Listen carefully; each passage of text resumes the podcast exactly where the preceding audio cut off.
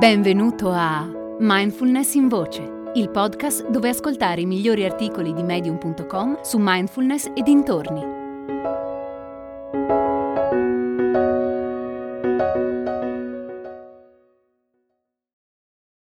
Imparare a coltivare il testimone interiore di Tom Cross. Era un altro di quei giorni in cui mi sentivo parecchio sfiduciato e giù di tono.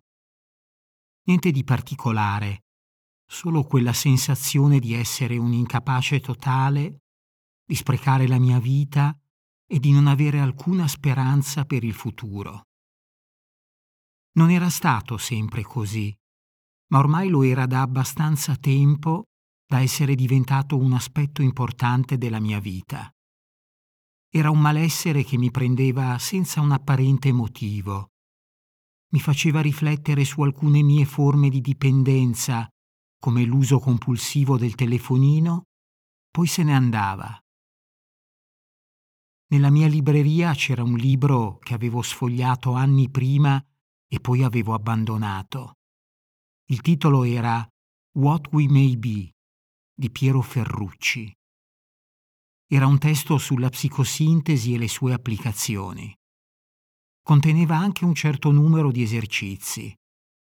Uno in particolare era il cosiddetto metodo della disidentificazione e serviva a far comprendere che noi non siamo i nostri pensieri o le nostre emozioni. Abbiamo pensieri ed emozioni, ma non siamo loro. Disidentificarsi vuol dire fare un passo indietro e osservare i pensieri da fuori invece di starci dentro.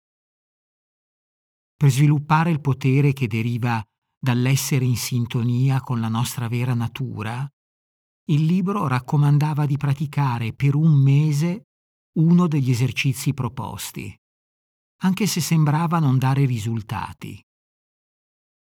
Ho iniziato a praticare il metodo della disidentificazione in uno dei giorni per me più difficili di quel periodo. Forse sarà solo una coincidenza, ma dopo aver iniziato non mi sono più sentito come quel giorno e non ho più saltato una sessione di pratica.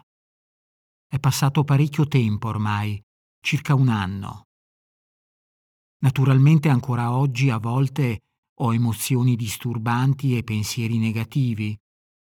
Abito a Londra e come molte persone che vivono in una grande metropoli, mi capita di provare ansia, gelosia e paura. Ma non ne sono più ostaggio, come invece succedeva prima. Quelle emozioni non mi rapiscono più. Ci sono, le noto sorgere, rimanere e poi andarsene. Ho trovato il modo di mettere un po' di spazio tra me e loro mi ci è voluto del tempo, ma ce l'ho fatta. E puoi farcela anche tu. Mindfulness, ACT e psicosintesi insegnano tutte a coltivare il testimone interiore, cioè quella consapevolezza che osserva le cose senza giudicarle. Può suonare un po' new age o esoterico, ma credimi, non lo è affatto. Il metodo della disidentificazione ti permette di vedere le cose così come sono e rispondere di conseguenza. Non è detto che tu ci riesca sempre, ma più lo metterai in pratica e più diventerà naturale.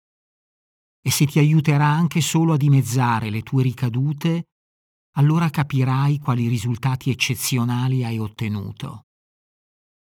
Prova a praticarlo per un mese, con atteggiamento aperto e curioso. Se lo fai, sono quasi certo che anche tu andrai avanti per un anno.